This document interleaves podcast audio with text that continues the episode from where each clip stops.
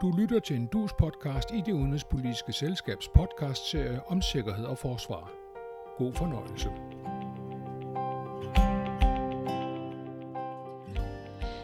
Præsident Vladimir Putin er i gang med at skaffe sig en undskyldning for at angribe Ukraine militært.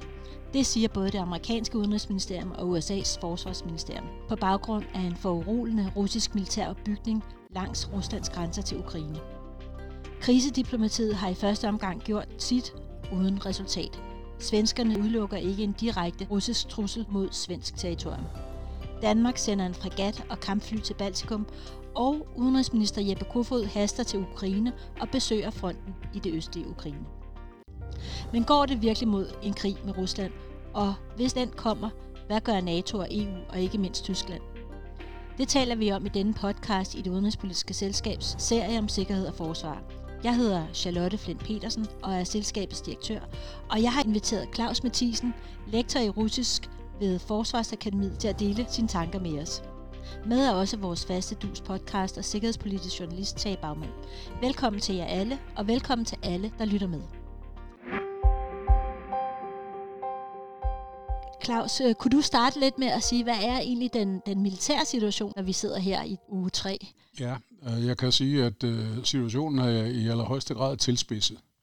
Og det er de steder, hvor der står russiske styrker. Det gælder for Krim, hvor der er opbygget et betydeligt styrketal, mindst fordoblet siden 2014. Det er den øst for Ukraine, hvor man i 2017 etablerede en ny armé, 8. armé hedder den, og som har en meget slagkraftig motorskyttedivision med rigtig, rigtig mange kampvogne.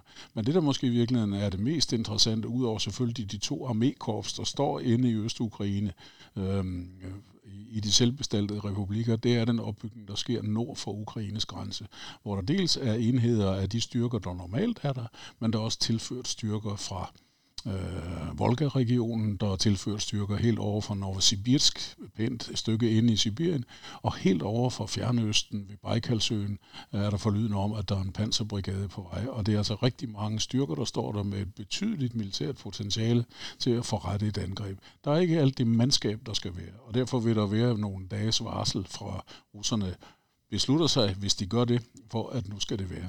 Der er andre ting, der hører til beskrivelsen, nemlig at der er også forlydender om styrker på vej ind i Belarus, og der er også nogle forlydender om landgangsfartøjer fra Nordflåden og Østersøflåden, som er på vej ned i Sorthavet.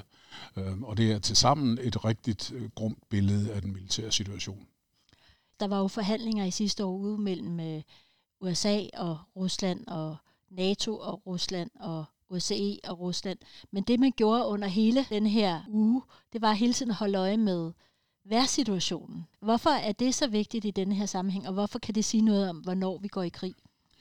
Eller hvis vi går i krig? Det er vigtigt, fordi det er jo ikke, på nogen måde en ideel årstid at føre landkrig på. Fordi vi har godt nok lige nu en periode, hvor det er frostvejr, og det kan være ganske godt, bortset fra, at det kan være nok så koldt for de involverede soldater. Men det, der kan være problemet, det er, hvis det pludselig bliver tøvejr. Og det ved man jo ikke, hvornår tøvejret indtræder, men senest i marts normalt i Ukraine. Og så vil føret fra at have været ganske, det man kalder passabel, altså egnet til at køre i, så vil det pludselig skifte til det stik modsatte. Man risikerer at køre fast. Hvis nogen kan huske billeder, man har set for optagelser ved Stalingrad og sådan noget, så har man en idé om, hvad det er, vi taler om. Og Tage, hvad gør vi så fra vestlig side i forhold til det her trusselsbillede, altså militært set? Ja, vi gør jo to ting, som vi gør hver gang, der er ballader omkring Ukraine, fordi vi har to hensyn, der skal tages. Det ene, det er, hvad gør vi for ikke at forurolige de medlemmer af NATO, som føler sig mest truet af en eventuel russisk aggression? Det er den ene problemstilling, og den anden problemstilling er, hvad gør vi med Ukraine, som jo ikke er medlem af NATO? Danmark har sendt en fregat ind i det østlige Østersøen, og det gør man for at berolige balterne, og man sender også 4 F-16 til Baltikum, også det for at berolige balterne. Begge dele er jo en dobbeltkapacitet, kan man sige, fordi på den ene side så kan de være den her beroligelse overfor balterne, på den anden side så er det jo et reelt militært bidrag også, som i en alvorssituation kan bruges militært. Vi har set NATO sende et af sine flagskibe ind i Østersøen, en hollandsk fregat, og vi har set lidt af det, Claus sagde omkring Sortehavet, har vi set Rusland sende landgangsfartøjer ind i Østersøen, hvad der i den grad foruroligede ikke så meget balterne, men svenskerne. Efter sigende så er de tre sejlet ud igen. Måske i en form for deeskalation, det ved vi ikke. Men det er den ene ting, man gør. Så er man i gang med at styrke det ukrainske forsvar. Og det er igen sådan en balancegang, hvis man ser på det bidrag, som briterne har sendt, så er det leverancer af panserbrydende af våben, men kortrækkende. Og det er for at sige, vi giver ukrainerne noget, de kan stå imod med, hvis det her det bliver alvor, men vi giver dem ikke noget, som russerne kan tolke som, at her får de en offensiv kapacitet, som de kan bruge i en angrebsrolle overfor. Ikke så meget over for russerne, for det ville Ukraine nok alligevel ikke gøre, men over for styrkerne i Lugansk og Donetsk, altså på ukrainsk territorium. Derudover gør vi så også noget af det, vi har gjort under KUFOS besøg i Ukraine, hvor vi siger, at vi kommer med nogle penge, men vi kommer også med nogle rådgivere og noget bidrag til, at I kan effektivisere jeres militær. Og man skal lægge mærke til en enkelt ting, som bliver sagt, nemlig at man vil hjælpe Ukraine med at bringe militæret op på NATO-standard.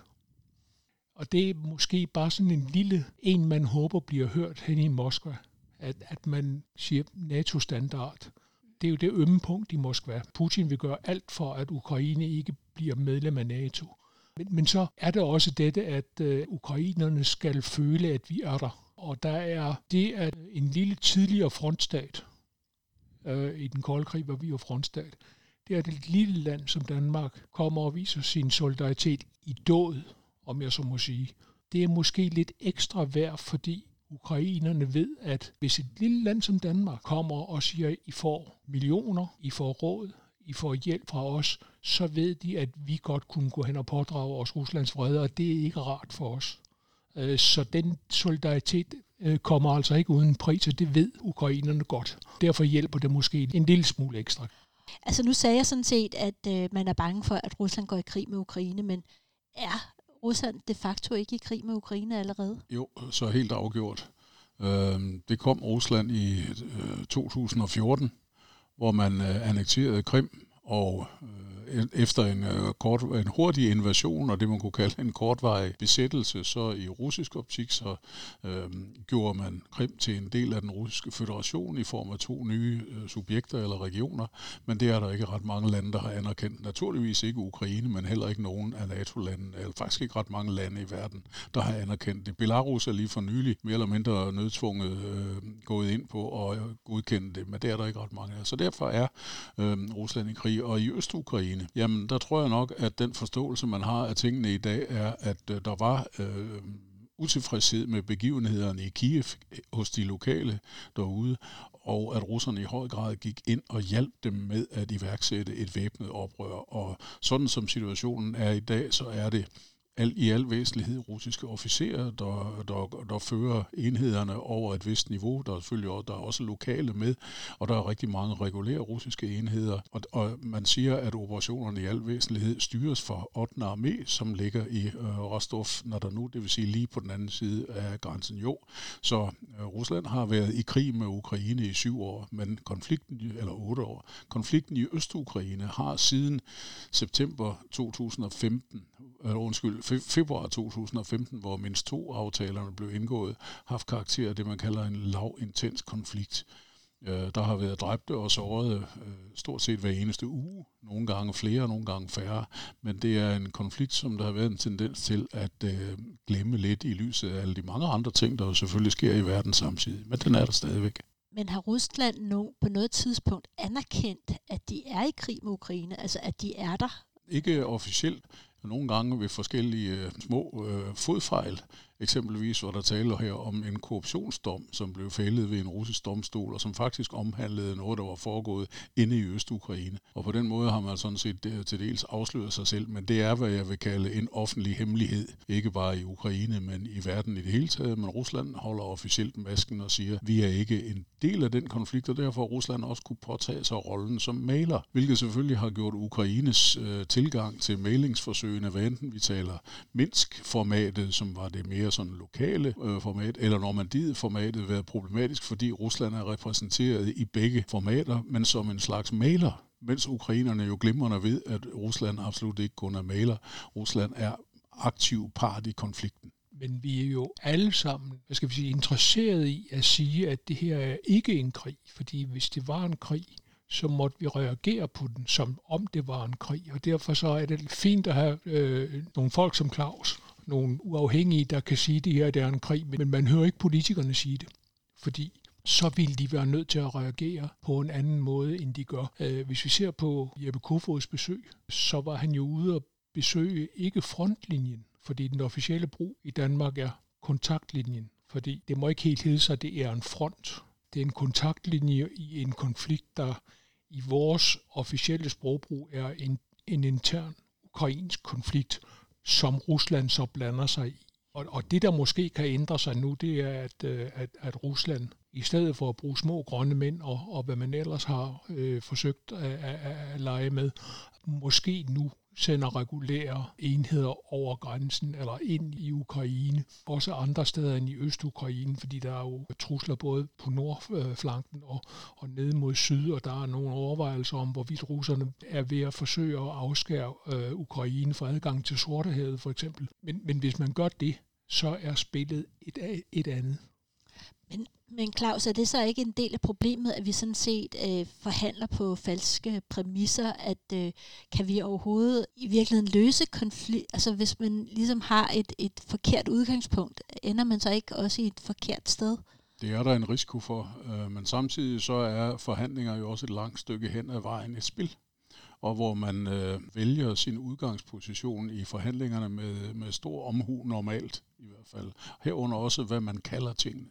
Jeg vil sige omkring det med konflikt og krig, hvis man kigger på Forsvarsministeriets hjemmeside, så er konflikt faktisk et overordnet begreb, og kan sagtens også indeholde noget, der er krig. Og jeg ved i hvert fald, at fra Ukraines side har det været meget magtpåliggende i mange sammenhænge, netop at få os til at forstå, at der er tale om en krig, og det er en krig med Rusland. Og ikke bare en konflikt, og slet ikke, som det stadigvæk i mange steder opfattes som en intern ukrainsk strid, som har karakter af en borgerkrig. Det kan det muligvis have haft lige i den spæde begyndelse, men i dag er det en helt anden konflikt, en helt anden krig, vi taler om. Og hvor stor er så opbakningen? Altså, hvad gør man i Ukraine? Hvor stor er en hær? Er de overhovedet parat til at adressere det forhold, at deres nabo ønsker en krig med dem? Lad os kalde det, konflikten i Øst-Ukraine startede i foråret 2014. Der var det ukrainske militær i en rædselsfuld forfatning. Køretøjerne, der skulle sendes afsted, de kunne dårligt rulle ud over kaserneporten, før der gik noget galt med dem. Og mandskabet var ilde forberedt, ilde uddannet. Våbnene var ikke effektive, og mange, mange andre ting var virkelig, virkelig elendige. Og siden da er der sket rigtig, rigtig meget, men det har også kostet rigtig mange penge. Ukraine har brugt mange penge på deres militær de sidste mange år, og har altså faktisk fået et ganske effektivt militær, som nok ligger i omegnen af 150-200.000 mand. Men det vil ikke på nogen måde kunne matche en russisk angrebsstyrke. Det har også noget at gøre med, at man har koncentreret sine styrker meget ude i Øst-Ukraine, hvor man har opbygget forsvarsstillinger, fordi man hele tiden har frygtet, at der skulle komme et angreb ud fra de to selvbestaltede republikker, og ned for eksempel i retning af det Osof-Ska hav ved byen Mariupol, der ligger dernede. Selvom det ukrainske militær er blevet meget bedre, end det var for 7 år siden, så vil det være en uhyre vanskelig opgave for dem at modstå et så massivt russisk angreb, som det tegner sig, med angrebsakser fra i hvert fald mindst 3 forskellige sider, hvis det skal være. Skal vi så se på, hvad er vores svar? Altså, kan man ikke sige, at Ukraine på mange måder også kæmper vores krig, også selvom de ikke formelt set er med i NATO, jamen så er den, skal man sige, aggressivitet, som Rusland viser i virkeligheden, ikke kun rettet mod Ukraine, men i virkeligheden rettet mod os alle sammen i det europæiske rum i hvert fald. Det er i hvert fald en måde, som Ukraine har lagt sig meget i selen for at få os til at se det, der foregået i Øst-Ukraine især. Så er vi det også på Krim, men nu er det en ret statisk situation på Krim, men i Øst-Ukraine, hvor man meget har lagt sig i selen for at fremstille det netop som det her Europas krig mod Rusland faktisk foregår. Og det har også været en måde at italesætte den på, der har skulle fastholde vores interesse for konflikten. Men jeg vil sige, at der er jo sket noget i forbindelse med de to russiske forhandlingsudspil til henholdsvis USA og NATO, og som jo i meget begrænset omfang i virkeligheden, selvom det var et centralt emne, alene handlede om Ukraine. Ukraine blev nærmere et gidsel i den sammenhæng, og der Hvis ikke før, så i hvert fald fra dag af vil jeg mene, at der er det blevet ganske tydeligt, at det, der sker i og omkring Ukraine, det vedrører ikke kun Ukraine og måske Rusland, det vedrører os alle sammen, hele NATO og også nogle af de neutrale partnerlande, som er blevet påvirket af det russiske udspils meget ultimative og hvad jeg vil kalde meget radikale karakter i virkeligheden i forhold til, hvad lande, der ikke nu er medlem af NATO, kan og må, og hvad lande, der allerede er blevet medlem af NATO siden 1997 i virkeligheden skal indstille sig på, at give afkald på i forhold til, hvad der har givet dem en følelse af sikkerhed. Kan man sige, at der er opstået flere, som nu i militærsprog, teatre? Altså der er det baltiske teater, der er Sortehavsteateret, der er det central- og østeuropæiske teater. Altså der er i virkeligheden lige pludselig, og muligvis også en dag det arktiske, som vi hele tiden skal have med i vores scenarietænkning. Ja, det kan man selvfølgelig sige. Det baltiske teater er nok forskelligt i sin natur her fra de andre, du nævnte, fordi en militær konflikt i Baltikum vil automatisk være en militær konflikt mellem Rusland og NATO.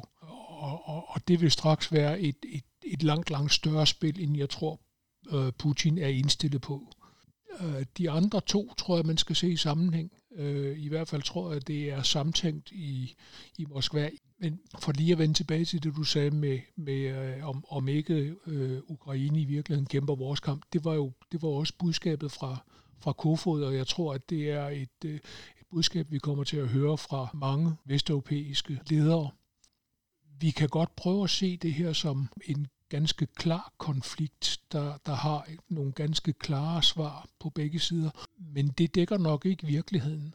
Jeg tror ikke, at man skal gøre sig en forestilling om, at NATO har en klar holdning til det her, eller at EU har en klar holdning til, hvordan man skal gøre det her. Jeg tror for eksempel, at et af de lande, som er vigtige i begge sammenhænge, nemlig Tyskland, jeg tror, at de er vældig glemmelige i øjeblikket for at finde en eller anden måde at opføre sig på i den her konflikt. Og det vender vi tilbage til lige om lidt. Men jeg vil lige sige først, at vi er i gang med en podcast i Det Udenrigspolitiske Selskab, serie om sikkerhed og forsvar. I dag om krisen i og om Ukraine. Vores gæst i dag er Claus Mathisen.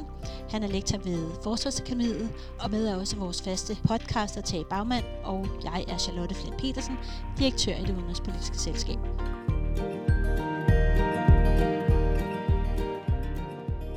Og jeg synes lige, vi skal vende situationen i EU og i Tyskland, Frankrig. Hvordan er, skal man sige, hele reaktionen på alt det, der sker? Hvordan skal man manøvrere? Så du er ved at sige noget om Tysklands særlige rolle. Hvad er det for en klemme, de er i? Altså, Tyskland, lad os tage den tyske regering. Den er jo blevet kastet ud i det her, for den er ganske ny.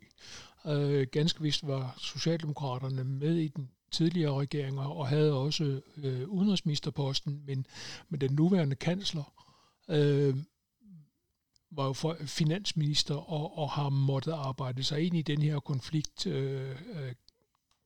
ganske tjept, kan man sige, og det har ikke mindst hans udenrigsminister, den grønne Annalena Baerbock, som har fået den utaknemmelige opgave at rejse først til Kiev og så til Moskva her de seneste par dage, og skulle præsentere den tyske balancegang, som er ganske svær, og man kan måske koncentrere den i en lille ting, nemlig spørgsmålet om gasledningen Nord Stream 2. Amerikanerne og resten af NATO så nok grumme gerne, at Nord Stream 2 blev bragt i spil som en del af den pris, Putin kan komme til at betale. Og tyskerne siger, nej, måske ikke. Den tyske kansler har fundet, hvad han tror er en frikøbsformular ved at sige, det har ikke noget med os at gøre. Det er et privat kapitalistisk projekt, og det blander tyske regeringer sig ikke i. Men den holder jo ikke en meter. Tilbage står jo, at tyskerne giver sig til at købe store gasmængder af en Putin, samtidig med, at vi taler om sanktioner, hvis han ikke opfører sig ordentligt i omkring Ukraine. Og den der balancegang, den bringer tyskerne i en underlig situation, både i EU og i NATO. Og omvendt så kan man ikke forestille sig, hverken at NATO eller EU beslutter sig for en eller anden magtfuld reaktion over for Rusland, uden at have tyskerne med. Så det er ikke en nem ting på et tidspunkt, hvor alle i Europa skriger på tysk lederskab, og jeg kan ikke helt se, hvordan det lederskab det skal komme. Men Claus, handler det her i virkeligheden alt sammen om Nord Stream 2? Altså det her spørgsmål om, det bliver ligesom hele tiden trukket ud, EU skal lige godkende. Margrethe Vestager var inde og sige her for nylig, at der er nogle problemer med Gazprom, som er det russiske olieselskab, eller gasselskab, om at de ikke overholder EU's regulativer. Og, jamen, altså er det egentlig det handler om i virkeligheden? Det er i hvert fald et meget centralt spørgsmål, og så meget desto mere som effekten af Nord Stream 2 jo også meget let kan risikere at gå ud over netop Ukraine, som ellers er det alternativ, man har, et af de alternativer, man har til at lede gassen fra de russiske gasfelter til Europa. Og det har været en bekymring lige siden Nord Stream 2-projektet blev lanceret, at Rusland kunne finde på at bruge det til at svække Ukraine økonomisk, og Ukraine er i forvejen svagt økonomisk, det må vi holde fast i. Og på den måde spiller Nord Stream 2 en central rolle i det, men det er ikke det eneste, jeg vil sige, der kunne nævnes. Eksempelvis det her med våben, som det blev nævnt, at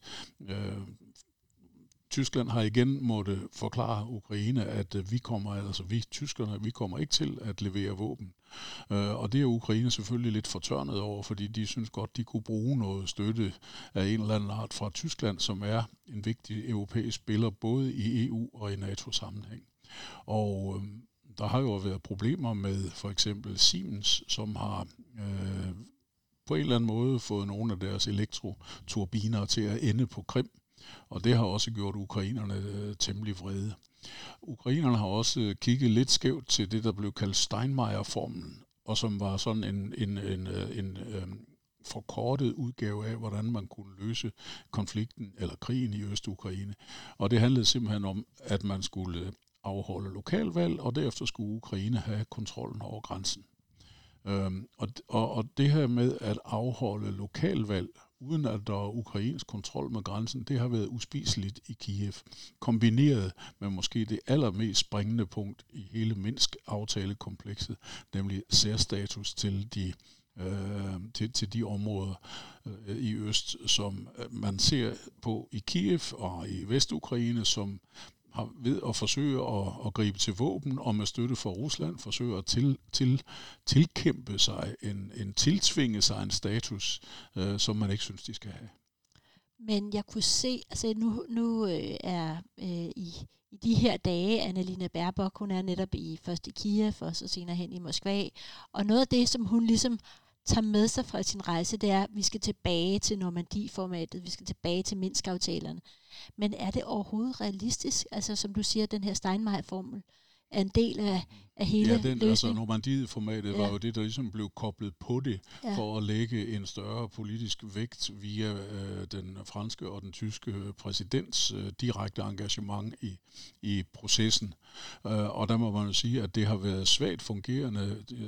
De mødtes i 2016, det er over 5 år siden, og så har de mødtes en enkelt gang i 2019, men i lange perioder har de ikke engang fundet det hensigtsmæssigt at tage telefonen og ringe til hinanden for at spørge, hvad kan vi gøre? Det har i virkeligheden i høj grad været Ukraine, som ved flere lejligheder har forsøgt at skubbe på, for at få opmærksomhed omkring den her uløste konflikt, eller uløste krig, som de befinder sig i. Om Normandiet-formatet kan sætte skub i noget igen, det tvivler jeg egentlig lidt på. Jeg synes, at dets muligheder er udtømte i virkeligheden, medmindre man virkelig gør noget i forhold til deres mandat. Og så må Rusland altså på en eller anden måde bekende kulør, hvad er vi i dette her spil? Er vi part, eller er vi mælere? Og det er, fordi det er alt for problematisk, især for Ukraine, at være begge dele, altså at Rusland spiller et dobbeltspil. Men der er jo en afgørende forskel på situationen i dag og i 2014. I den forstand, at i 2014, der havde vi en amerikansk præsident, Barack Obama, som i virkeligheden måske ikke var så forfærdeligt optaget af Ukraine og hele Krim-spørgsmålet. Han blev afløst af Donald Trump, som i hvert fald ikke var optaget af den slags, der ikke vedrørte Donald Trump. Men nu står vi med en Joe Biden, som dengang i 2014 var den, der sagde til Barack Obama, det her skal du tage alvorligt, og vi er nødt til at gøre noget, og Barack Obama sagde, nej, vent. Jeg tror ikke, at Putin er i tvivl om, at Joe Biden er parat til at spille en meget aktiv rolle i det her. Han slås jo derhjemme med alle mulige andre problemer, men jeg tror ikke, at hverken han eller hans udenrigsminister, som er en meget kapabel mand, vil slippe taget i den her konflikt. Det er anderledes, end det var i 2014, og det kan måske gøre et eller andet. Og så har vi jo set britterne gå aktivt ind, og det kan måske også lægge et vist pres på europæerne og på den europæiske del af NATO. Så jeg synes ikke, at spillet er det samme i dag som i 2014. Men sådan et sidste spørgsmål her, inden vi slutter. Kan man sige, altså hvorfor nu? Hvorfor er det, at Putin skruer op for gassen, eller ikke ned for gassen, og op for retorikken og den militære oprustning? Hvad er det, der er så afgørende lige nu? Det har der jo været forsøgt Der har været forsøgt at finde flere forklaringer på det, og de kan som sikkert godt optræde i en eller anden form for kombination. Som man ofte gør i den slags sammenhæng, så prøver man at se, er det fordi det kniber derhjemme? Det er en meget hyppigt anvendt forklaringsmodel. Når nogen spiller stor udad til, så kigger man, er det fordi der i virkeligheden er brand i gaden hjemme. Og det er jo rigtigt, at Rusland har problemer. Rusland har økonomiske problemer. Man har haft problemer med covid. Og Putins popularitet er dalet i forhold til, at den var på sit højeste lige efter 2014. Men. Den er altså stadigvæk tårnhøj sammenlignet med mange, mange andre europæiske præsidenters. Så jeg er ikke nogen stor fan af den forklaringsmodel. Jeg vil nærmere sige, hvis man skal sige noget, der ligesom kan have skubbet til den her proces, så kan det være en kombination af, at Rusland klart ser et relativt svagt Vesten, USA, belastet af mange problemer og meget mere interesseret i at bruge sine ressourcer på Kina. Der er problemer i Europa. Vi har haft Brexit. Vi har et Frankrig, som er sat nærmest lidt uden for døren, og som ikke har kunnet andet i den her sammenhæng. Ukraine, stor pibe. Hvorfor bliver EU holdt udenfor? Vi har vel også noget at skulle have sagt her, og de bliver i virkeligheden bare viftet lidt væk. Og så Tyskland, som har den her rolle, som vi beskrev før, det tror jeg faktisk, at man har meget godt blik for i Rusland. Så vil jeg pege på Belarus som en faktor, der kan have udløst det, nemlig at den omstændighed, at via den udvikling, der kom efter valget i august 2020, og som i virkeligheden kastede Lukashenko fuldkommen i armene på Putin, så tror jeg, han har fået en stor selvtillid i forhold til, at den her unionsstat mellem Belarus og Rusland, som man har fået mere fremgang i, hvilket Rusland givetvis er glad for.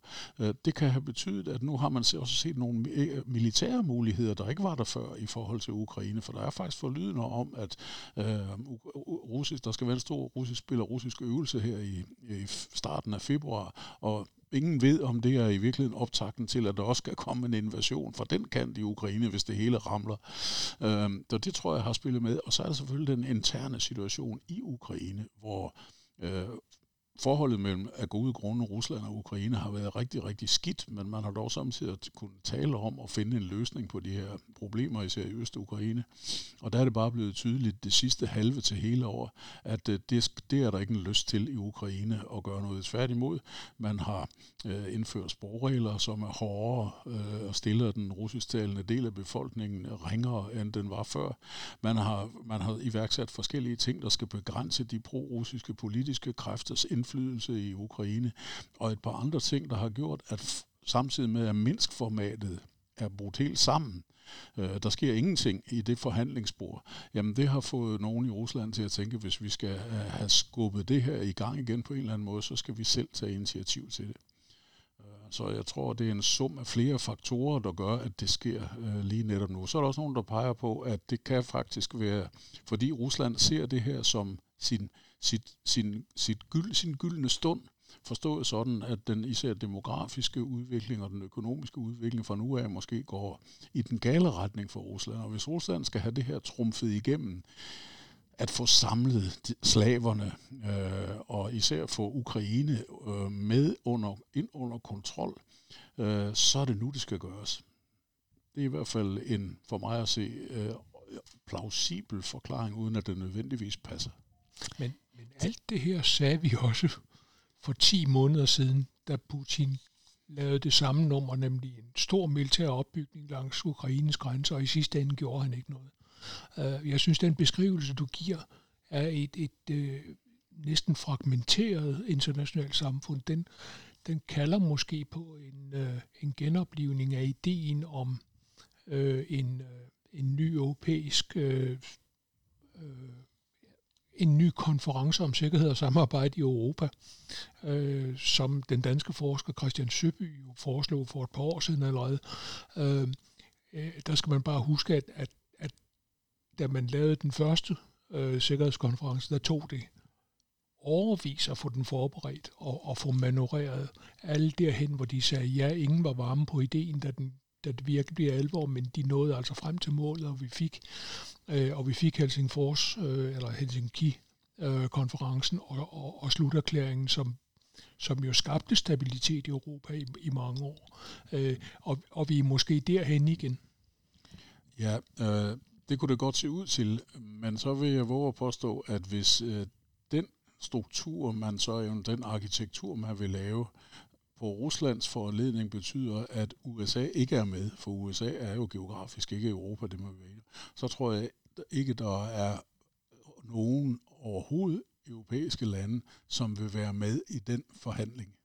Fordi sådan det har Rusland jo i virkeligheden med sin adfærd her fået skræmt fuldkommen ud som en option. Ja, jeg er fuldstændig enig. Og foreløbig er det jo faktisk sådan, at Rusland med sine agerende har skabt sig betydeligt flere uvenner, end de havde i forvejen. Ja. De toner fortæller, at vores tid er gået, som altid længe før vi havde forsagt alt. For bordenden er jeg, Charlotte Flindt-Pedersen, direktør i Det Udenrigspolitiske Selskab. Tak til lektor Claus Mathisen og til vores faste podcaster, sikkerhedspolitisk journalist Tage Baumann. Og som altid tak til jer, der lytter med.